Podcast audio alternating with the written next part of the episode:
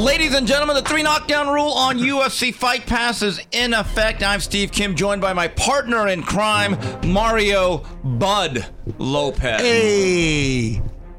I don't even want to get into it yet. We're going to get into it in a second. The reason I paused is because I was like a chick sliding into Crawford's DMs and he actually responded and stuff. Wants to do the show. We're just trying to figure it out. So looking forward to that. But quick We'll shout out, out. to Smoking Tim Frazier and Tino Tino. on the edits. The bout sheet for today's show, undisputed, resides in Omaha and in studio. We're classing up the joint. Super bad. Seniesa Estrada off her latest title victory. Joins us live and in person. We have Ask Mario and Final Flurries. But we want to give you a couple of commercial messages for the fine people that make this show happen.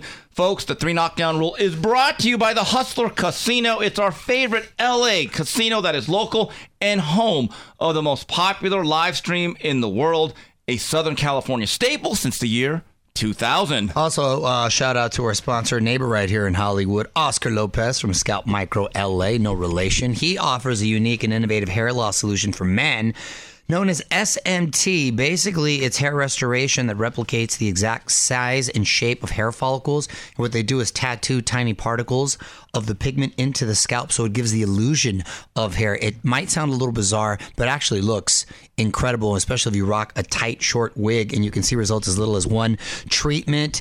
Um, if you're losing your wig, you want to uh, restore hairline, makes it look thicker, or if you have like any sort of burn or skin condition that you want to camouflage, they can hook you up. They use the highest quality. So if you're going bald, looking for a new look, call our homies over at Scalp Micro LA and you mention this ad and you get a free consult. If you're getting thin, he'll help fill you in. That's All right. right. Now we get started. Round one from the T-Mobile Don't Arena in Las Vegas on Showtime pay-per-view. we have a new undisputed welterweight champion of the world, Terence Bud Crawford, dominates and decimates Errol Spence in nine. Mario, take it away. I'm so mad that I couldn't be there in, in person because I had to work over the weekend. I would have liked to have witnessed that piece of uh, history up close ringside there. Man, I don't even know where to begin. Top class, career defining performance from Crawford. Just completely dismantled Spence round by round. And look, we both picked Crawford to win, and I'll give you props because you actually almost called the round. I thought, so did a lot of people, um, thought it would be a lot more competitive than what it was. And I was trying to think about the big time matches over the years that we've been anticipating, whether it was the Pacquiao Mayweather or even De La Hoya Trinidad or fill in the blank. I don't think a never uh, correct me if I'm wrong, a big time match like this, um, especially when you had two undefeated fighters and for everything on the line, that we've ever had such a one sided beating. Uh, can you think of one? I was trying to think. I do one. have a few. You do have a few. Yeah, well, and um, well, not to deviate too far, but just I'm curious before we forget who. Right off the top of my head, uh, and I, I've been at most of these fights. When Bernard Hopkins came in as a three and a half to one underdog against Felix Trinidad. Okay. that okay. was shocking. That, okay, Also- that, that's true. True. That still didn't have. That was almost. Hold on, but that was almost still of like a. People weren't going. Oh, give me Trinidad Hopkins for years. That just happened to be that he was working his way up into Unify. Okay, so that that almost doesn't count. But okay, but that was a nice underdog performance. Go on. and a couple other ones. Marco Antonio Barrera just surprising everybody with the Trojan horse and outboxing Prince Naseem Hamed. I'll give that one. I'll give that one. I agree. Okay. And, and the final one, in terms of being an upset, Manny Pacquiao against Oscar De La Hoya. That was a fight where people thought Pacquiao was being put into danger by Bob Arum. And in terms of the all-time greatest performance of exhibition of skill, speed, class, technique, uh, Floyd Mayweather against Diego Corrales. Those are the performances that come to mind. Yes, but even with that said, I still put this in a separate class because both of these fighters, undefeated, in their prime, met. We would have liked to have met a few years earlier, but met really with Oscar. Oscar was already old when he fought Pacquiao. Weight. With- yeah, exactly. So you can make a case for all the fights you just mentioned, uh, even though they were those were all great fights. But for this being what it was, two undefeated fighters putting everything on the line, really anticipated, talked about for about the last five years. I was so impressed with the way Crawford, and mind you, he's 35. Seeing this dude at, I would think his peak right now at 35 years old was so incredibly impressive. We know he lives a Spartan lifestyle. And I've always loved Crawford for many reasons because he's obviously so fundamentally sound, but he's just one of those dudes that looks like he was a born fighter. Can switch from southpaw. Started off from the southpaw stance from the from the get. You almost forget. That's why that jab was so efficient and so it, it, was working so beautifully. He wasn't just pawing; it was like boom, boom, and he was putting it out there. It was like a right hand. He dropped him. Correct me if I'm wrong. Four times and with different punches: a jab, a right cross, and a check hook. and a hook. Yeah. So he dropped him with an array of different punches and everything that Spence tried to do to mitigate that or to change it up when he tried to go on the inside, he was caught with snappy punches on the inside and some bad body work. And on the outside, he was too slow and he was getting out jabbed. Crawford was doing a great job cutting off the ring, laying traps for him to get in there, and he's the best finisher in the game. I've always liked him because he's nasty, he's mean, but he's fundamentally sound. He's a hard worker, and he. I, and I always thought he had just more dimensions to his game. And to not take anything away from Spence, this is a great fighter in Spence. This is just a special generational talent when it comes uh, to Crawford. And then I think it was like in the seventh round when he had dropped him. Then my guy had the wherewithal, so relaxed and so to talk crap to Charlo.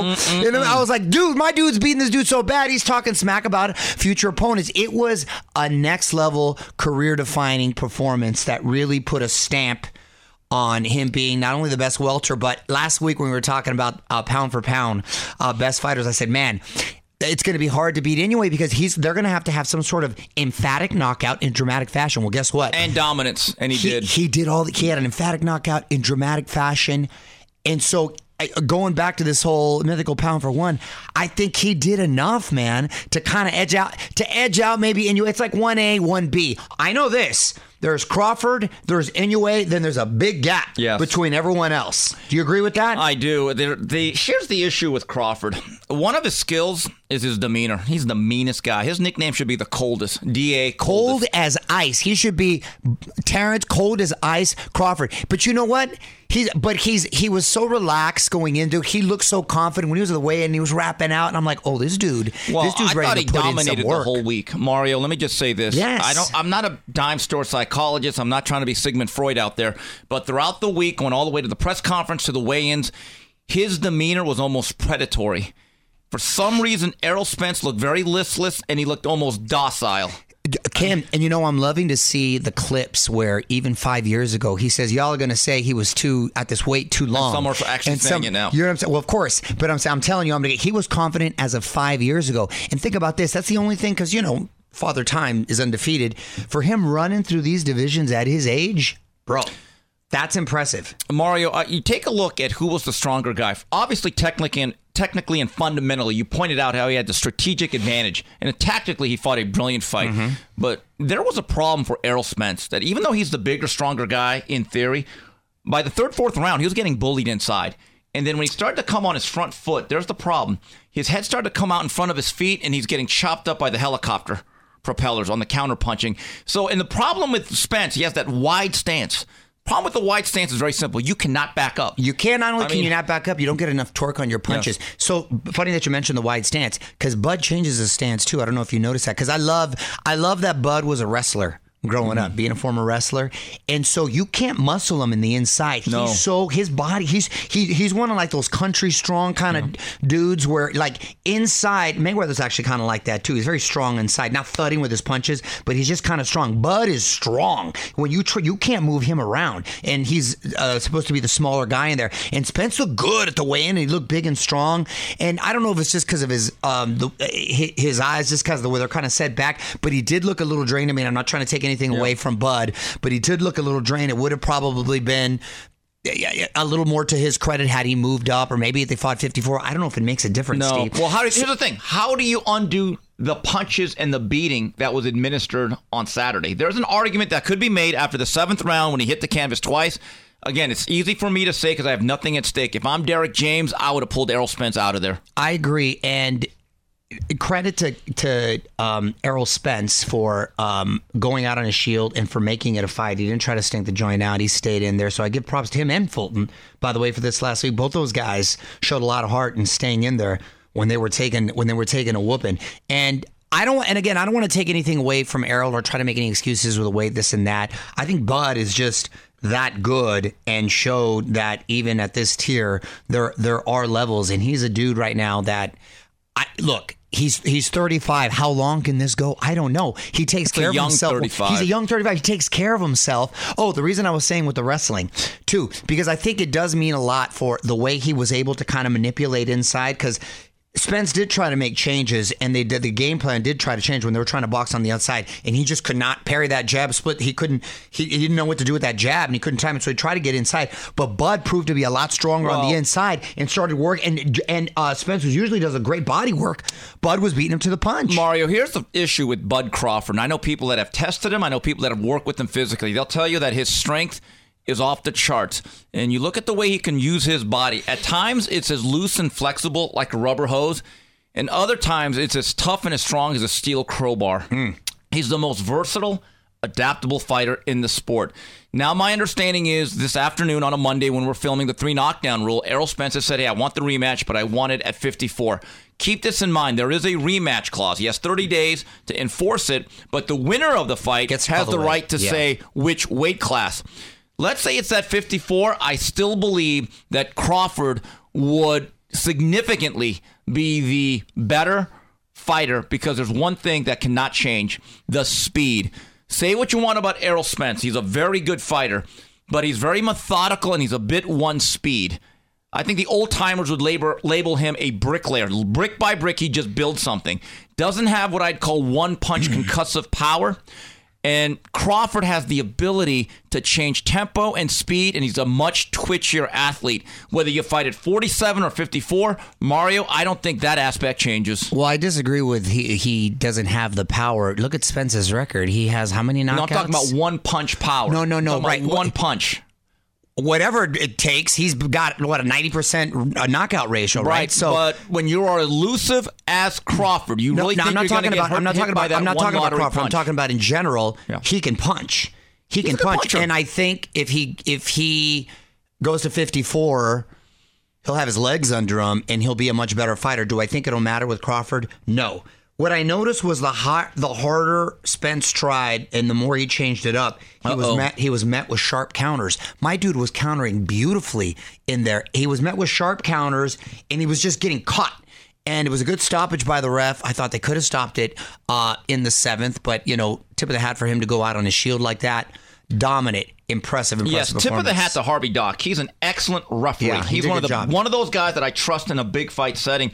And yeah, Mario, we talk about the residual damage. Hmm. Not only obviously something psychological happens when you get beat like that and it's your first loss.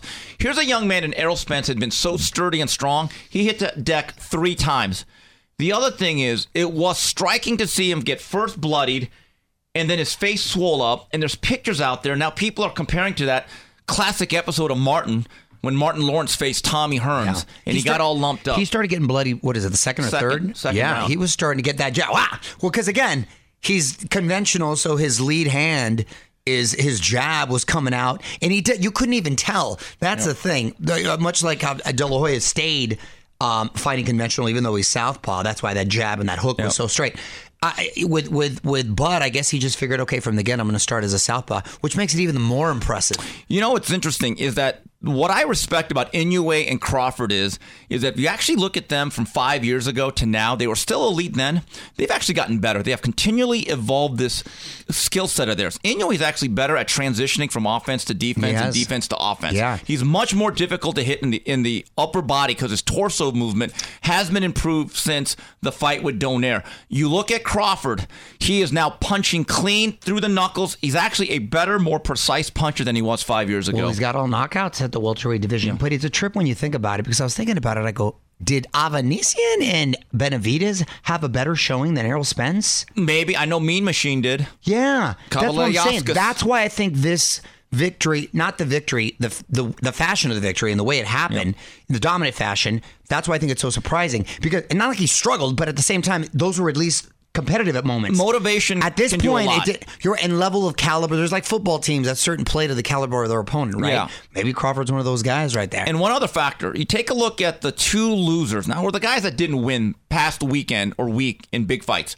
Stephen Fulton was coming off about a 13 month layoff. Hmm. Errol Spence was coming off about a 15 to 16 month layoff. Yeah, that didn't help. I'm going to say this again. It's not everything, but it's something. Say it with me, kids. Activity matters. And when you are facing guys like Inoue and Bud Crawford, who are absolute knives, you better be prepared and have some callus. Callus in your body, callus in your face, and you better be sharp. Because those guys were a step behind. Think about the pure dominance of both guys. I agree. However, the flip side of that coin, someone would say, well, then again, you're running the risk of maybe losing and blowing that big payday, right? You're absolutely right. So it's like one of those. I remember who was a Mexican dude, the heavyweight. He had a big payday. Alex Garcia. Alex Garcia. You know who I was talking about? He was going to fight George Foreman. and he got beat by Mike the Bounty Hunter. exactly, and he blew a big payday. It was something like I remember he told me like a eight million dollar payday. Well, no, no. Million- Tommy Morrison had a fight that was all lined up for millions of dollars. He got beat by Michael Bent. exactly. So it, you're right. So there is so a you know risk. what I mean? There is a certain eh, there is a certain like risk reward, and you, you want to stay sharp. And look, it's a, it's a tough it's a tough thing to call, but I don't know if it would have mattered. To be You're honest right, with you, you're Ken. facing elite guys. You're, that's what I'm saying. I don't know if it would have mattered in this particular case. So. How far can he go? How high can he go? 54. Here, I think that's the last frontier. Look, do you favor him against Tszyu and Charlo right now? I think I say yes. Let's just put it this way: he wouldn't be an underdog. I think it's at least 50-50 with anybody at 54 to 47. Yeah. I actually believe that stylistically, his toughest fight, athletically, also is Boots Ennis. But I don't know if Boots is ready to dive into the middle of the Atlantic Ocean quite yet. Yeah. As much as I like him. Yeah, but if he were to go right now, I would have to favor him against Tszyu, and not that they'd be easy fights, Yeah. but favor him against Tszyu um, and Charlo. More on the Charlos Yeah, later. a little bit later. All right, when later. we come back. Look, we're going to break for uh, commercial messages from our fine ads uh, sponsors. And in studio, a very special guest, super bad Seniesa Estrada, joins Mario Lopez and I on the three knockdown rule. This podcast is sponsored by LA's very own Hustler Casino, home of the most popular streaming show, Hustler Casino Live, which will be celebrating two years on August the 3rd. And make sure to vote for up to nine of your favorite poker players for the epic All Star game on August 9th. Go to hustlercasino.com forward slash All Star to vote. And we're back on the three knockdown rule on UFC Fight Pass. Hey, folks, if you'd like to get involved with the three knockdown rule and sponsor our fine program, hey, we still have some slots available. Please reach out to us by emailing info at boxbid.io. Once again, that's info at boxbid.io. Boxbid.io is an online platform that is launching soon that helps public figures and professionals in the world of boxing get sponsorships. We are proudly working with boxbid.io. really excited to uh, announce the WBA and WBC a minimum weight champion, uh, my girl Seniesa Estrada. Super bad. Super bad. How Uh, are welcome you? aboard. Thank you. Great to see you, Seniesa. Congratulations. Uh, really wish I could have been there on Friday night, but you did your thing and looked uh, looked really good. Was the fight tougher than you expected? Um, I made it tougher than it should have been just because physically I felt at like forty percent. Um, Why is that? my um, my weight cut was not the easiest, um, and I just felt dehydrated uh, before, after weigh-in, and um, during the fight. So my body just wouldn't allow me to do certain things that I should have done. And um, yeah, I mean, I one thing about my style is that I can adjust very quickly. Um, and I have a great trainer who told me what adjustments to make, and I was able to make those adjustments. And I mean, there's not many fighters who can make adjustments in the middle of the fight, towards the end of the fight, and I'm just I'm just grateful that with my style, I'm able to make adjustments to was the weight cut uh, ever an issue before, or why do you think this time? Uh, no, the weight cut has ne- weight has never been an issue for me, um, which is why I thought it would be easy this time. My last fight, uh, my last uh, fight for my um, WBC and WA titles, I used my perfecting athlete nutritionist, and everything was smooth. Everything was great. Um, I used them this time, but I just didn't have them as involved, and I didn't have them there fight week.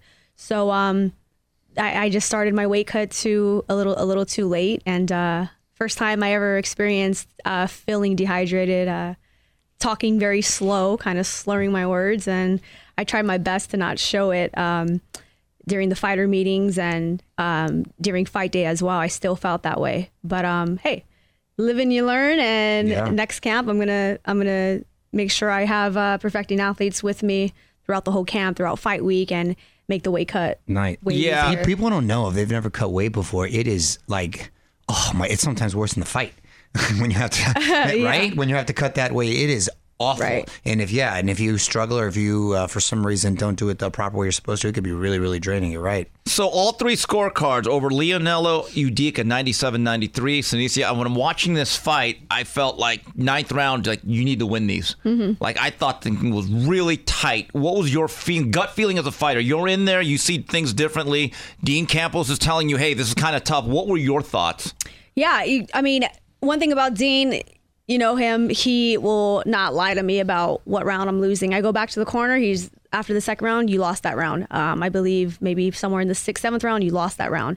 Um, but he never made me feel as if I have to go out there and just kind of um, be stupid and just you know kind of and and and let my hands fly. He wanted me to just stay smart and continue to um, feint her, let her counter, let, let let her throw so I can counter with the hook. I mean, um, he knew he knew something was off, so he did his best to make sure that he gave me the proper instructions to make those little adjustments. And yes, me being me being a champion um, and just the fighter in me and having so much heart, I knew that I had to go out there that ninth round and that tenth round and just let the judges know that I'm uh, I'm in the fight and I I'm, I'm going to take the win. You know, Seniesa, I've never seen you get hit that much. In the second round, she's very crafty, though. She's kind of catching you right at the mid range as you're pulling out, and and she was tough. I mean, she was really tough, and it was it was really surprising. Not only to see you get hit that much, but you have a little mouse under your eye, which is probably why you're wearing do, dark yeah. glasses. when you looked in the mirror and you saw yourself, you're like, ah, like uh, does a female fighter feel differently about getting lumped up or having a blackened eye compared to you think a male fighter?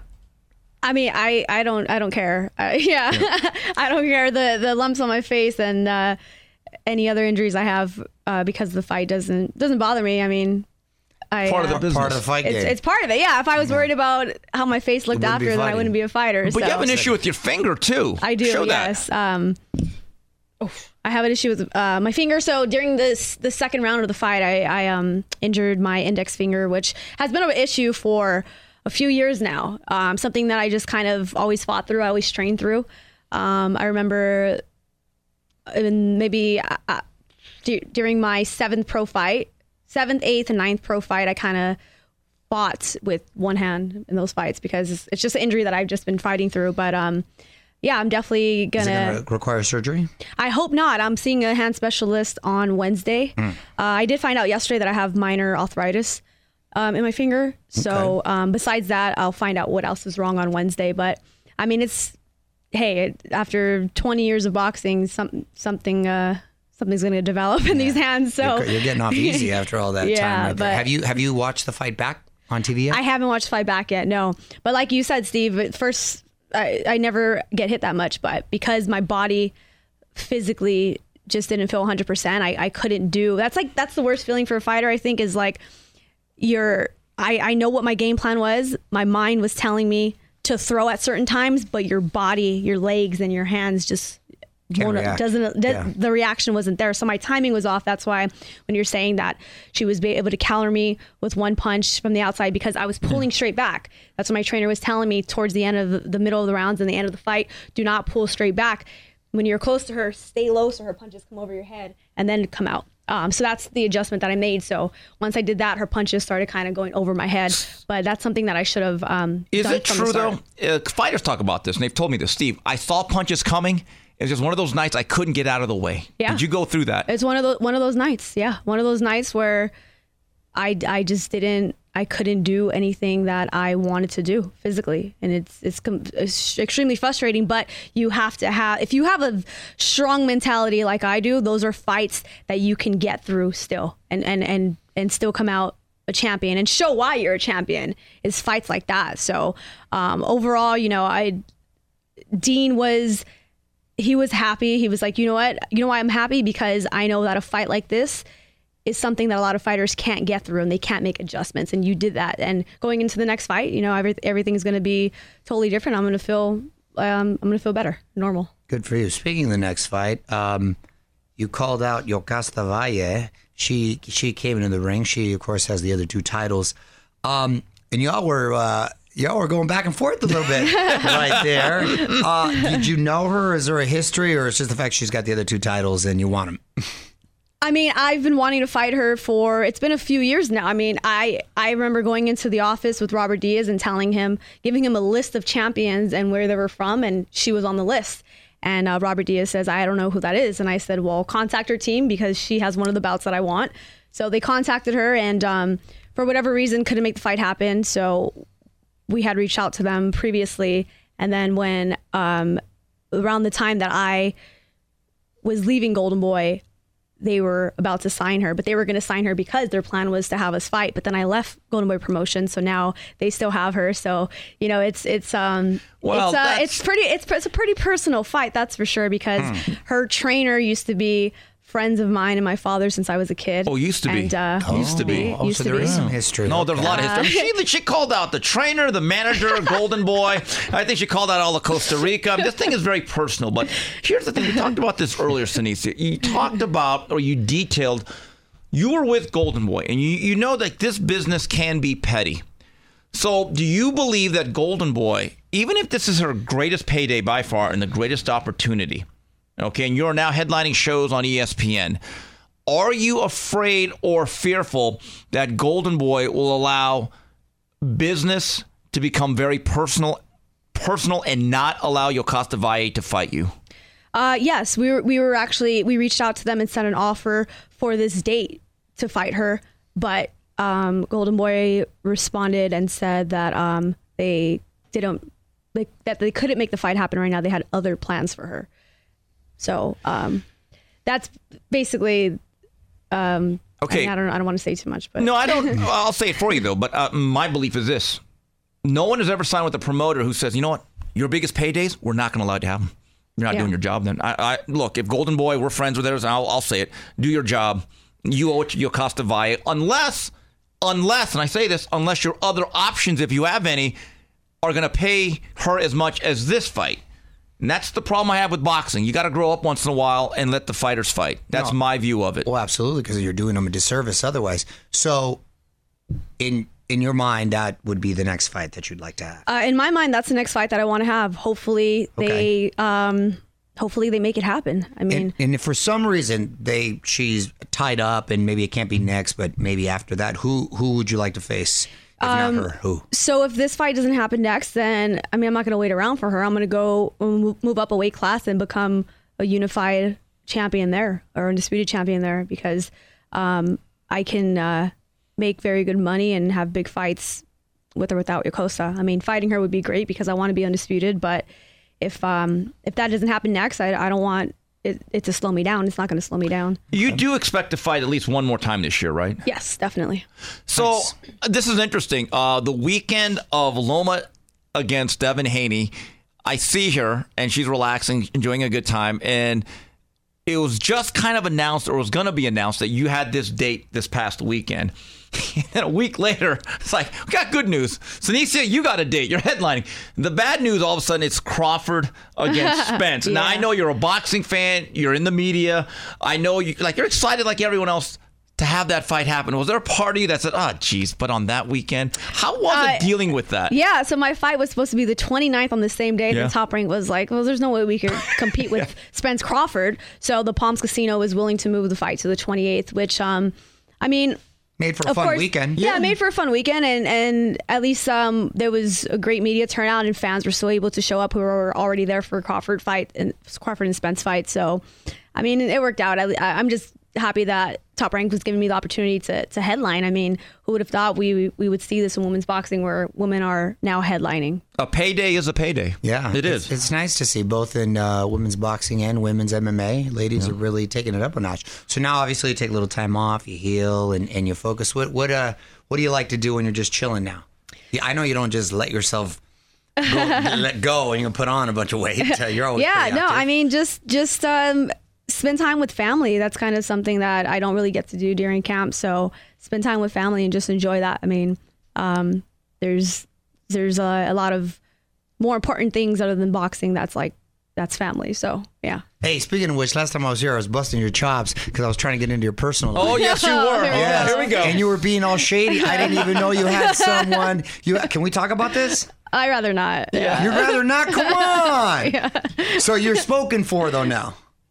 Yes. Yes. Okay, that's good. We can talk about that. Well, congratulations. Thank you. Thank Not you. just dating. It's serious. More serious. No, Seniesa, Look at how Kim just moves on and shit. Yeah, Thank you, People want to Kim. know this. Come on, and just congratulations. That's that's important because you know life's all about balance. Yeah. So it's a, you can't have all just work and stuff. So, yeah, yeah, you're right. Uh, balance is great, and being happy is great. by the way, when you have that part of your life sort of kind of handled and settled, that's more energy you can pour towards other stuff because it can be distracting otherwise. Yeah, Or- you're You won't be whoring it up like Kim over here. Oh yeah, right. No, but uh, the- yeah, I wish. But Seniesa, how much longer do you want to do this though? Given the fact there's chapters in life, and you've said I've done this for a while, and you know, look, you went through a situation where you didn't feel that great this weekend. Yeah. All of us get older. That's just the reality. You can. It's it's an inevitable climb. How have you thought about the fact that hey, I'm I'm much closer to the end than the beginning of my career?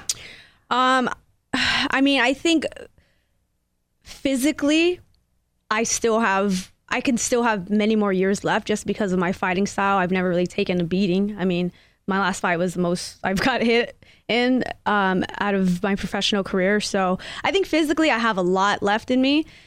I can go for as long as I want, but mentally, um, I, I feel like I don't, I, I don't have much left. you Oh, know, so there is some fatigue, at least mental no, fatigue. No, I mentally, I'm just not.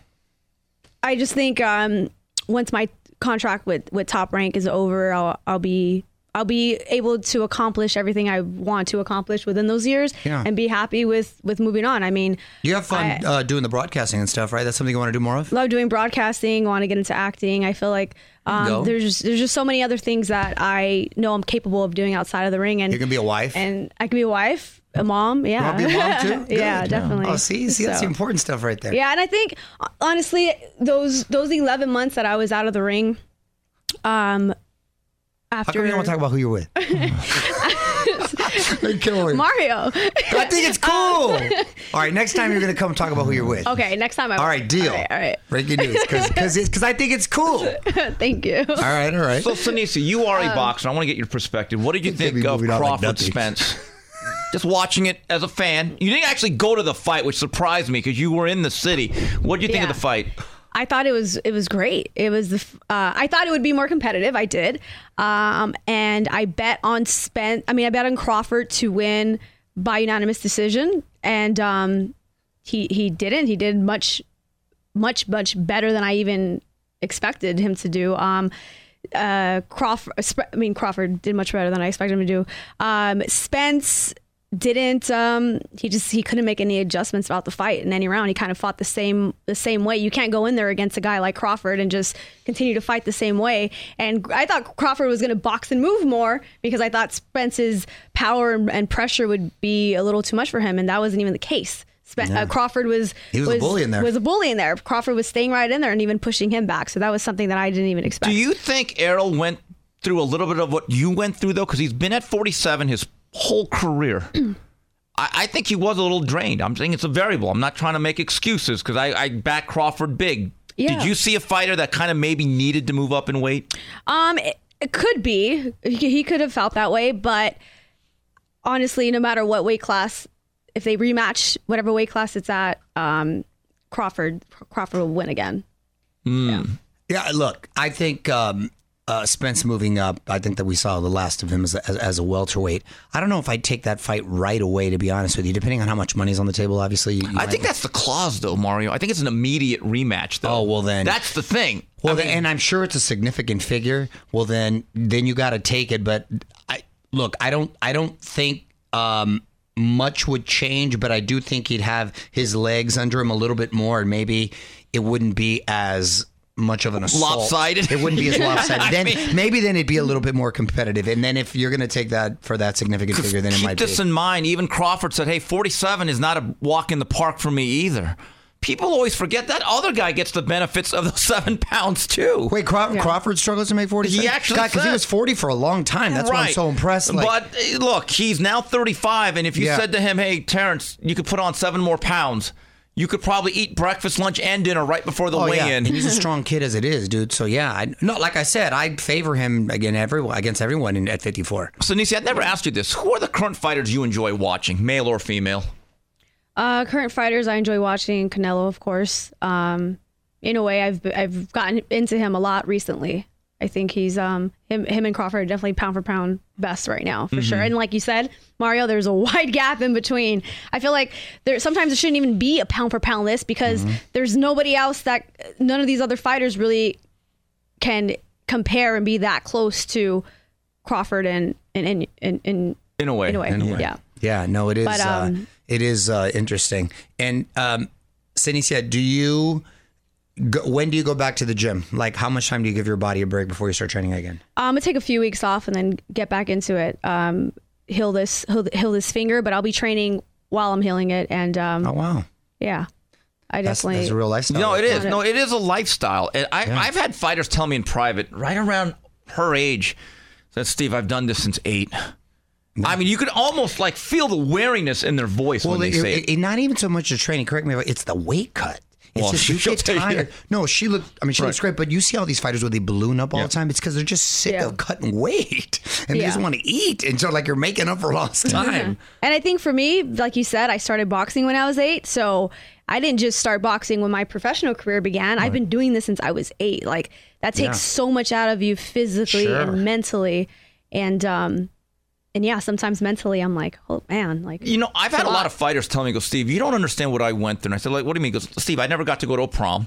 I never got to go to dances. I was at tournaments. My father wouldn't let me, or I couldn't go out on regular dates, or even at birthday parties, I couldn't eat cake. These are a lot of sacrifices that people make that decide to get into this realm." Seniesa, do you ever feel as though you missed out on any part of your childhood or young adulthood because of the profession you chose? Um, yeah, when I when I was a kid and teenager, I didn't really think about it. I was homeschooled in high school because I was always traveling to tournaments and always missing school because of that. So homeschool was the best option for me. So um, I didn't I didn't go to prom. I didn't I didn't go to home homecoming. I didn't do all those things. So, um, but I was I was happy fighting at the time. I'm like I don't care. Like, you know, I'm doing what I love. But as I gotten older and now I think about it, I'm like, oh man, it kind of sucks that I didn't get to experience those things. They're overrated. Don't worry about it. I did. eh. Yeah. Hey, so when you get married? Oh, jeez. you got a date or no? Uh, I, want to apologize, Next Seniesa. I can't control Next this year? guy. Next year, yeah. You're gonna have a big one or a little one?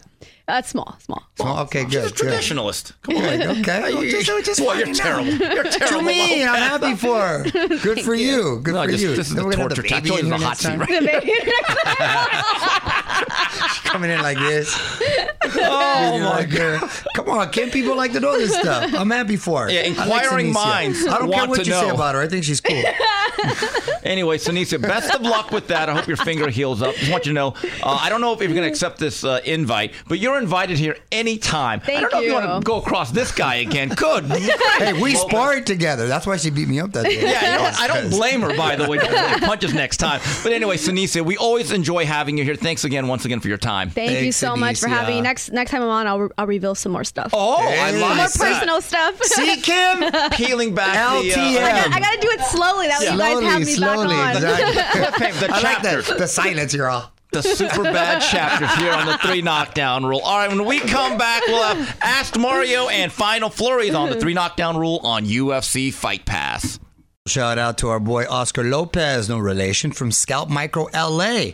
His company offers a unique and very innovative hair loss solution for men. They specialize in a pigmentation known as SMP. Basically, it replicates the exact shape and size of hair follicles by tattooing little particles of pigment into the scalp, giving the illusion of hair. Don't trip, it's actually very realistic. You can see the results in as little as one treatment. They create and restore hairlines, give the appearance of density to thinning hair. So if it's starting to go, it'll look a little thicker. If you're going bald or you're just looking for a new uh, look this summer, check out our homies over at Scalp Micro LA and mention this ad for a free consult.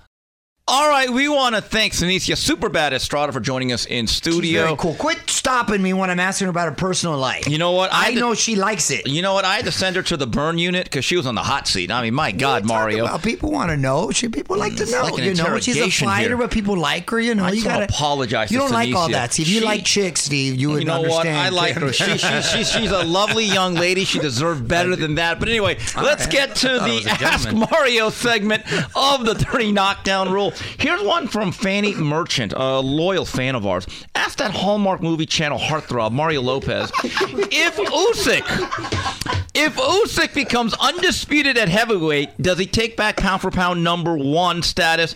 Uh, that jump from cruiser to heavy is the biggest weight jump in boxing. That's a pretty legitimate point there. It's a great question. And number one, it is not Hallmark. It was Lifetime Player. Oh, yes. But, uh, Same thing. it. Same take it easy. I'll throw this cup at your head, like Cardi B did with the microphone on that. um, you know, going back to um, to the list.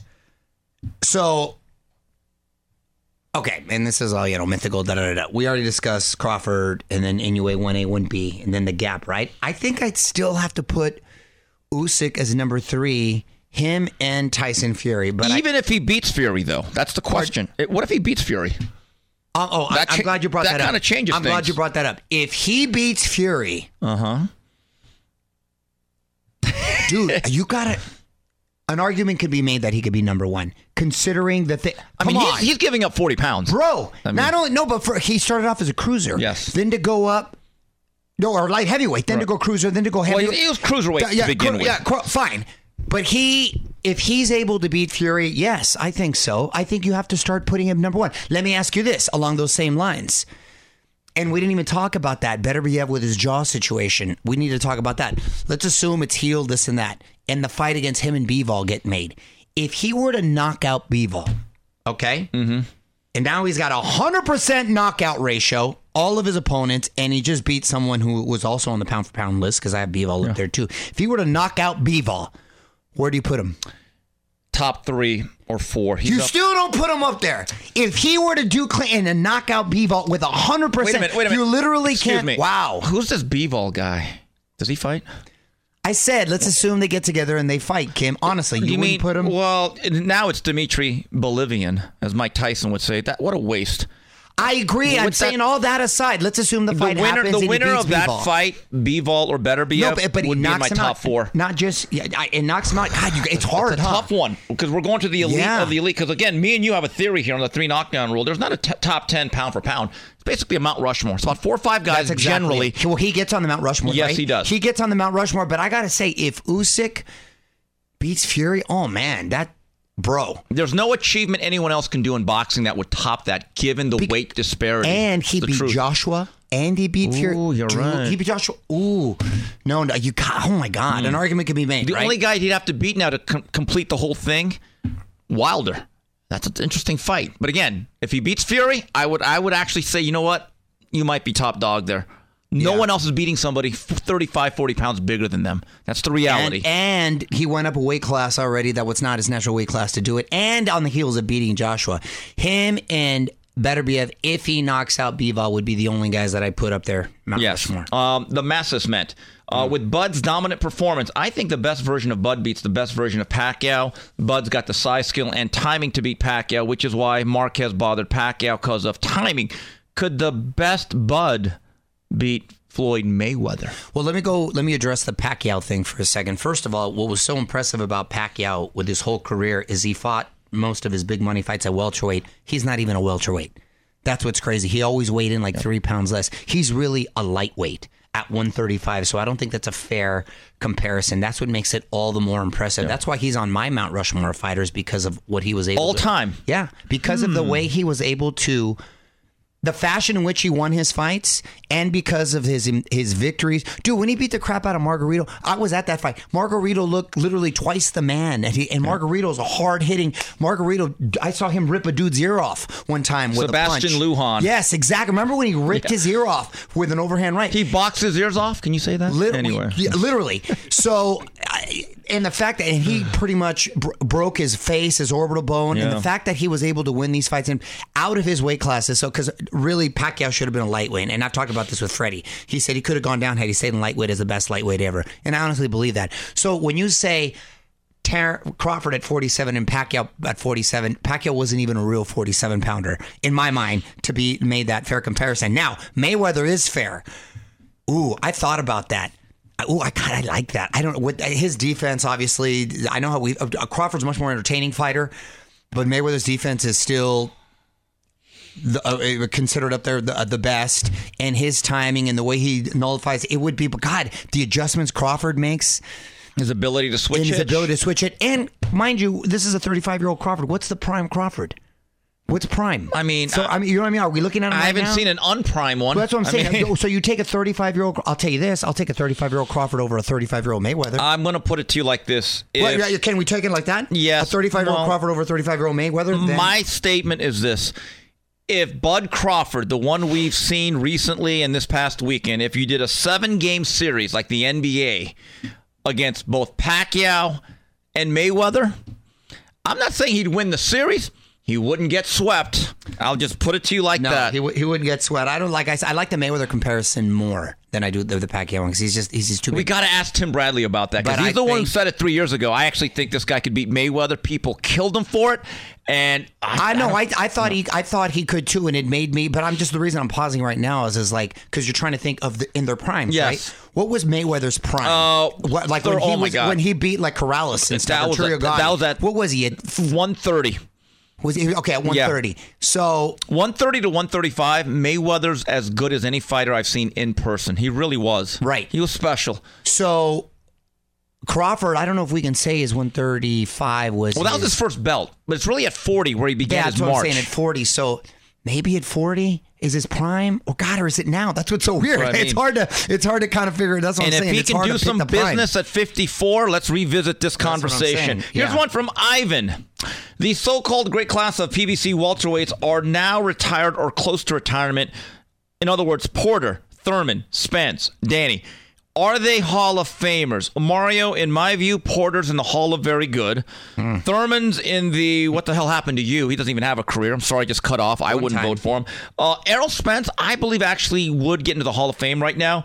And Danny Garcia, that's a tough one because his work at 140 was pretty damn good. But I don't know if he had a good enough back half where I'd put the check mark next to his name. Yeah, he's borderline. He's borderline, and and and and so is Shawn. I I, I like I like um, Porter a lot because uh, he wasn't a pretty fighter necessarily to, to look like to, to look at, but stylistically, but he was effective in there. He gave everyone hell in all his fights.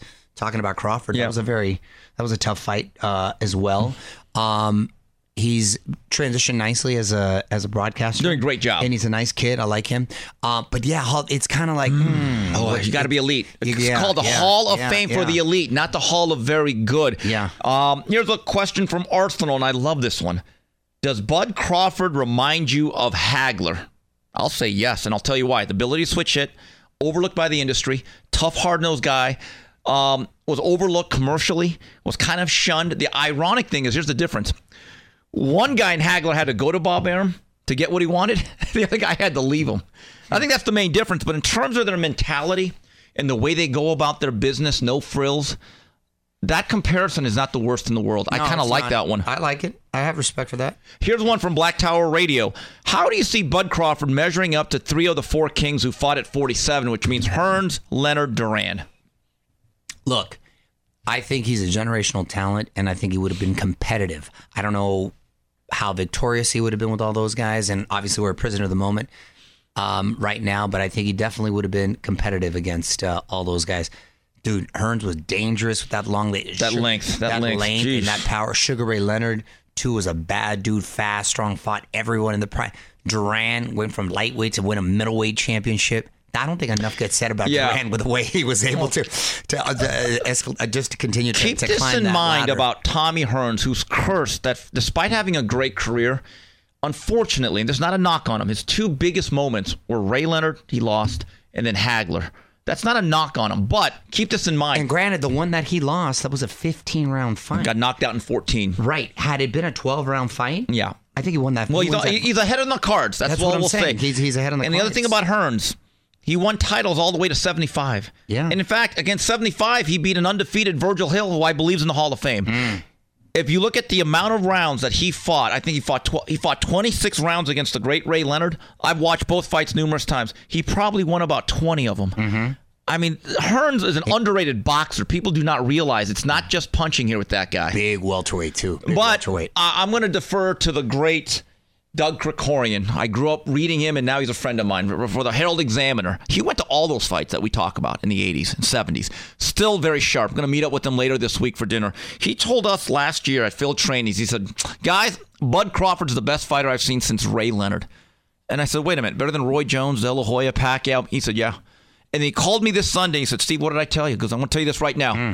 He goes, that, that guy could have competed with the four kings. To Yeah. me, that is the greatest Well, compliment I you can give said. any modern day fighter. And I think finally, definitely competed. from Carl Brandt, where do Bud and Spence go from here, opponent wise, assuming there will not be a rematch once Errol's people convince him not to exercise the rematch clause? Assuming there isn't a rematch, I think Charlo's. Um, that well, he was literally stopping and calling him out in the middle of the fight. So I think that would create the most hype.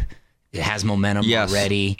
Um, it'd probably be financially the most rewarding. So I think Charlo makes the most sense. I'm more worried about Errol Spence. I actually don't know if he should just take off a whole year from boxing and reassess the whole situation, get healthy because he got banged up. Okay, let me And I don't want to be alarmist. I think retirement may also be a good option. Okay, let me ask you a question because you said the rematch is um, has to be immediate, correct? Yes. Okay, say he wants to take a year off, but Bud doesn't. Can Bud continue to fight? Yes. and then Right. come back to the rematch. Because I well, there's look. you know what I'm saying. You know what I'm saying. I believe what I've been told and what I've read, most rematch clauses are immediate. It's not like we're going to face each other seven years down the road or after three fights, unless it's written into that contract. no, contract. but one took generally a, one, they're next. One, yeah, I understand, but one took a beating, Well. and then the other one uh, came away pretty unscathed. So could he continue to be active, and yet this one Oh, yeah. For an act, and then they could rematch, so he doesn't mess it up? Do you understand what I'm saying? Mm, that could probably be negotiated. But Mario, if you're Errol Spence and you decide, you know what, I had a bad night, I was drained, I fought a great guy on his best night, I can do better, but I'm going to hold this off. I'm not going to do Crawford Part Two. If I am the management and the brain trust of Errol Spence, I actually make sure that number one, I move up in weight, and number two, I'm getting the most soft guy that does not punch well and no movement. And if he has any quickness or reflexes, you're out. Not doing that. You have to be very judicious in rebuilding this. In Mm-hmm. no, my I, view. no, I agree. If he's going to take that, I agree. No, regardless, actually, yeah. regardless. One, one of the best jobs I've ever seen of rebuilding a fighter was the job done by Buddy McGirt and Carl Moretti, the trainer and the matchmaker, who's now at top rank. Carl's a good friend of mine. When Arturo Gatti got blown out by Oscar De La Hoya in 2001, How's that that fight? I thought Arthur was done. I said, great career, but it was fun. But what they did was, main events, they rebuilt them and they were incredibly judicious in who they fought. And they extended that money making for at least another five years. That's so what- it, it can be done, but you have to have some patience. That's probably where he made his most money too. Ironically, another example too, when Marco Antonio Barrera got beat out by Junior Jones, Right. twice, right. The way he was able to sort of pivot and reinvent himself and have those other great fights, that was pretty impressive. Mario, you know but I think it amazing? goes to the character of the guy. He too. went from being the biggest Mexican star post Chavez to being on HBO, and then he gets beat twice. You know his comeback fights were on KCAL Channel 9 on forum shows. Hmm. So, like, that's a guy who humbled himself, and, and he actually reinvented himself as a boxer puncher. No, that's what I'm Best saying. job I've ever seen. That's what I'm saying. One of the best I've ever seen to come back because those were pretty, those were brutal fights. Yes. Uh, going on to final flurries on the three knockdown rule on UFC Fight Pass. Uh, a lot of stuff going on in the combat world. Give me your summation of UFC 291. Before we get into that, we mentioned the Charlos a couple of times. Caleb Plant landed a nice left, or it wasn't even really a punch. It was like a left, a slap. left a hook slap. slap. It came with some heat though. Charlo didn't respond. I thought he was going to respond. it looked, he got, looked like my guy got a little buzz and competed to walk away. So Caleb was about, about that life. But is it me or do these dudes always get in fights? Didn't Jarrett Hurd get in a fight like a few years ago? Jarrett did a funny video on that. And then uh, Crawford's calling one out. Like they then- seem like nice guys. The Charlo brothers. Why they got beef with everyone? Don't forget the Benavidez run in. Yes, that's what I'm saying. What's going on? I call Jermall and Jermell, not Charlo. I call them the uh, common denominator brothers. It's always them. I know, I- but, I mean, I don't- but are they doing it because they're trying to be Are they cognizant of it? trying. Like trying. I think they are. I No, don't, no, they're no, not no. trying. They are being who they are. No, no, no, no. What I'm saying is, are they being who they are? Or are they trying? Do they think they're marketing and they're trying to set some I don't uh, think momentum? it's, I don't for think it's marketing. You don't think it's that? You know what I'm saying? When your own wives are getting into fights, the Charlo wives got into a like Oh, a that's true. skirmish. Yeah, yeah. I, I'm like, what is this? There comes a point. Look, Oh, so that's just okay. Then that's just how they roll. that's who they are. And, okay. and look, you know what I'm saying? though? I thought they might be trying. I go, okay, then that's just how they roll. Jermall's going through a lot. He has not fought in over two years. Oh, so he's antsy. Or depressed because I've heard that the mental issues kept him from taking Canelo. And his brother jumped in, and then he's going through a divorce now, and he's got Mm. like five kids. And I'm thinking to myself, oh boy, you're going to be working hard for a long time here for someone else. Yeah. Well, your own kids. But so there's a lot going on. But look, I've known the Charlo brothers back when they were fighting on Golden Boy cards at Fantasy Springs, and Ronnie Shields had both of them. What they were then is actually stunning to what they are now. They were the calmest, most subdued individuals. They were very polite, and I still get along with them. Mm-hmm. But there comes a point in time, some of it's all fun and games. But one of these days, something's going to pop up that goes far beyond just slapping. Let's just put it out there. This, and like, I'm glad Terence Crawford at the press conference, when people were chirping, love what he said. He said, "Hey guys, this is about us. This thing can get real hot and heavy real quick. In other words, let's not add to the stereotypes that people may have. Let's make this about two guys fighting. Let's not make this into anything more." And, I think that helped calm it. Although five minutes later, he was cussing somebody out in the audience. But you know, Terence is very versatile. But anyway, yeah. So ironically, how they are has sort of helped them because now I'm asking to see the fight. Ha- yeah, I, I guess. I think so. Well, Mario would You have. know, I'm not suggest, but you know what I mean. You know now what? I think people Okay. want to see that fight. Yeah, but Mario, you know what actually helped? How about them fighting more? Hello. Anyway, uh, Mario. All right, so let's go back. A summation: Mario Lopez's UFC 291 report. Oh man, again, that was uh, in Salt Lake City over the weekend, and um, at the same time as, as as the Crawford fight. But I'll give you the last two. Great card, like UFC does a great job with uh, just uh, stacking the cards. Great, great fights. I forgot that Salt Lake because of the altitude. Some fighters were Yes. struggling with um, uh, with the air being so thin and high up there. So the co-main event was Alex uh, Pereira versus uh, Jan Błachowicz. Alex, who we last good. saw against Adesanya. Remember, he knocked Adesanya out. Well, first of all, he knocked him out in the kickboxing. Uh, he beat him twice. Then he beat him in UFC, and then Adesanya got him this last time. How this dude makes 185 is a mystery to me because he is a monster, 6'4", and just like a beast. So he went up to 205, and then he goes in the ring that night or the octagon that that night. He's like 230 something. How, I don't know how he made 185, and he says he can still go back down and make it. It's I'm blown away.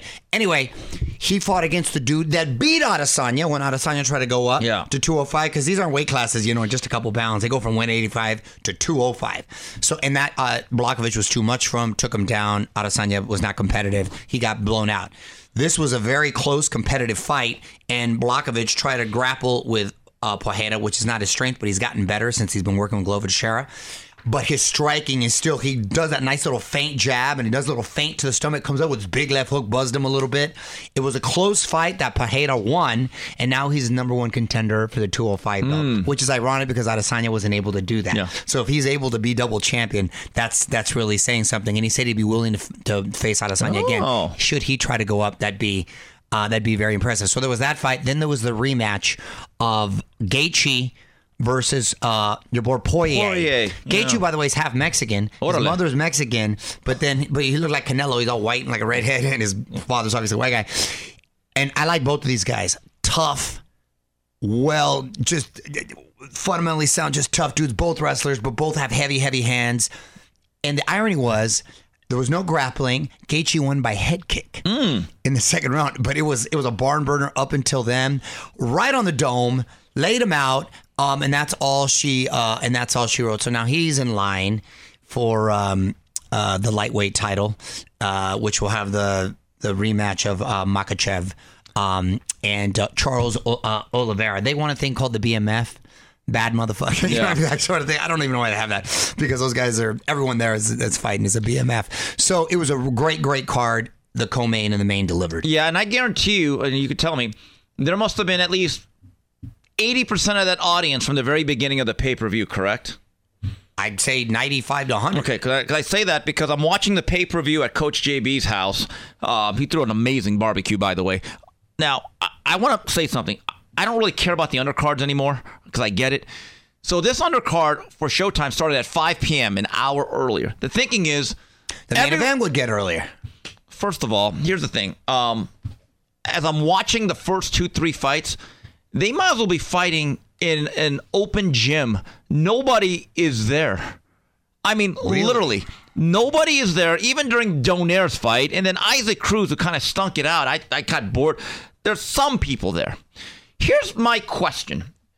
If you're going to start a pay per view at 5 p.m. Pacific time, but that main event starts around 8:30, which is the same time as before, what is the? All you're doing is creating longer breaks. So I'm going to ask you this question again, Mario. Are we better off starting those things once again at 6 p.m. Pacific? And here's my idea: instead of having three fights, let's put more money into two better fights, and just let's let's hurry this up. These shows take too long. I agree.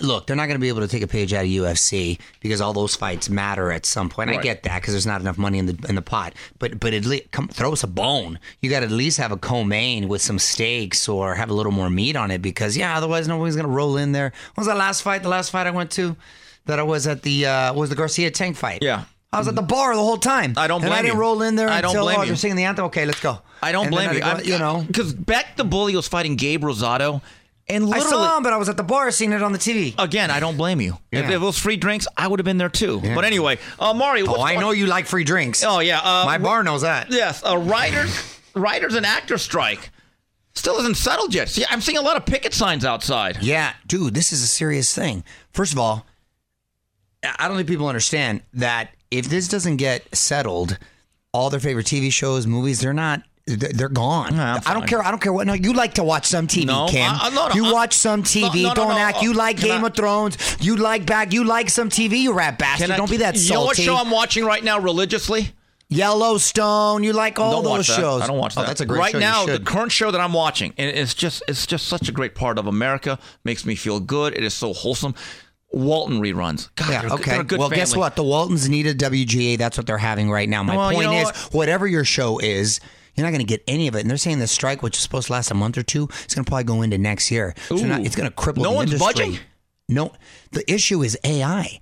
So you can put it like ChatGPT. Give me a single dad, just got divorced, looking for love, finds a woman around Christmas, set in the Rocky Mountains. ChatGPT comes out, thing comes out pretty good, and then you just maybe make a little adjustments. So they're just investing more money into that. Writers aren't going to have much of a leg to stand on. Actors don't have much leverage because they're able to hmm. use their likeness.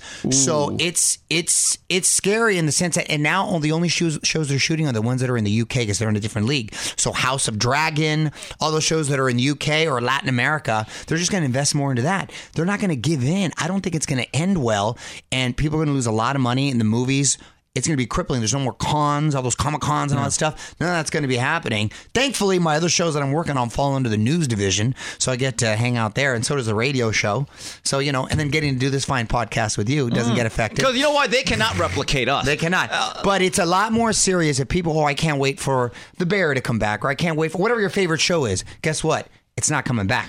Whatever's coming out you were looking forward to next season, it's not coming. Mm. So if nobody's tripping right now, but you're going to be seeing a lot of the Waltons, a lot of classic shows. Good show. Are going to have to probably come back because whatever your favorite show is will not be there next year. Mm. That, I mean, that you know, for a lot of people watch TV, it's a big deal. They better learn how to code. Mario, sad day. What does that even mean? Rest in peace to Pee Wee Herman, also known as Paul Reubens. no, that was not a good that no, whatever. That was not. Remember, he's like, I'm trying to use the phone. That's not a bad. That's not bad. That's not bad. You know who gave Pee Wee Herman his start? Fun fact: Who? Cheech and Chong. Doesn't surprise me. They, they were in the Cheech. He was in the Cheech and Chong movie. Paul Reubens. That was his first acting gig, and then he ended up being in a few movies. And I'll never forget an interview I saw with Eddie Murphy at his peak when he was like Beverly Hills Cop at his peak, and they asked him, "Who made you laugh?" And everybody got quiet because and he kind of laughed to himself for a second. and goes, "You know, what makes me laugh? Pee Wee Herman." And he said him. that, and I was like, "Wow, that's pretty cool." I don't know why I remember because it was so random, right? He's like, "That dude just makes Pee me Wee's laugh." Playhouse. Remember that? dude that was classic and he was so original and and he was 70 years old when he passed i guess he was battling cancer i got to interview him a few times do his little dance with him he was a really nice guy he got busted in the Yeah, in the that movie theater the one day a while back you know rubbing one out but what else are you supposed to do in there What do you know what I mean? Plus, That's what it's it's, dark. it's Who's an adult? You're right. exactly. It's privacy. You told me no people never bother you, so I figured why are they bothering poor Pee Wee? That's only It's during the matinees, though. Come on, I, I have a little bit of discretion. So Come rest in peace, Pee Wee.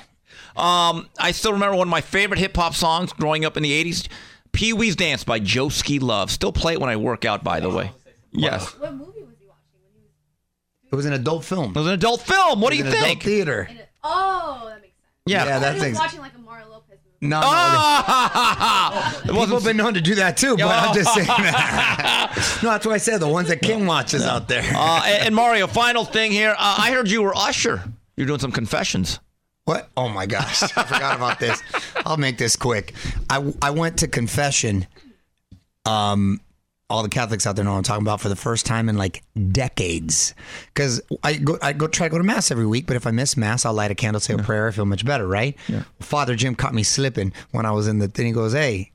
When was the last time you went to confession? I'm not gonna lie. I just I'm in church to the priest. I said I'm gonna be honest with you, Father. It's been years. He goes, How long? I said, decades. Because I kind of confess when I pray every night. He goes, Well, you want to confess right now? I go, Well, I wasn't planning on it, but if you want me to, I guess I will. So I sat down, dude. I didn't know where to start. I didn't know where to start. And Wait, goes, well, you can't just say I plead the fifth. you can't plead the fifth. He Five. he I plead the fifth. No, you're supposed to say, "Forgive me. Father, for I have sinned." It's been however long. And I say it's been decades. I literally said that since I last confessed. And I said I don't even know how to begin. And then I took a pause, and I was like, "Damn, where do I go? Where do I start?" Um, Father, like, I'm, al- right, I I'm always late to the podcast. I'm never late. Um, I never read the sin. email. I'm never late. Uh, I, I, I, oh, I know the next one. he should have gave me. He should have gave me like a lot of extra blessings just putting up with your ass. I can see the next should one. I can that. see the next one you're at. I, I asked Seniesa Estrada really prying questions. Prying Father, questions. They I, were very, I am very about? sorry about but people that. want to know. People want to know. You don't know how to have a conversation with a woman. That's why. It's called journalism. When you talk to women, that's what they like to talk Okay, about. Okay, Barbara Walters. She lit up like a Christmas tree when I was talking to her. Hey, anyway. Oh, she was so blushing, all right. once I got into it, then it was like the floodgates, and I just started like Hoover Dam. You were Hoover Dude, Dam. And dude, I felt good. You did. I felt good. And so he goes, promise me this. He goes, I'll promise you'll come to confession at least once a year. I said, you know what? I could do once Not- a once a year's not bad. Once a year's not bad." How long were you in there, the booth? I don't know. I didn't time him. 15 minutes maybe? It's not bad, though. It's not bad. So then he goes, you know, one Hail Mary, 10 Our Fathers. I go, that's not bad after decades. So I did that and I was on my way and it went uh, went really well. But you know what? Shout out to Father Jim. Got me to go to confession. All right, we've I'm had a pray for you, by the way. Pray for me. You know what? I, I don't have a prayer. But anyway, we'd like to thank everyone that made this show possible. Listen, if you want to sponsor our show, Email info at boxbid.io to sponsor the three knockdown rule brought to you by the UFC uh, Fight Pass. We'd like to thank everyone that made this show possible and our special guest, Seniesa Estrada. Miss Superbad was in studio. She'll be back, hopefully. Uh, and I'd like to thank Mario Lopez, my co host, uh, um, Tim Frazier, and Tino on the edit. So till next week, goodbye, everybody.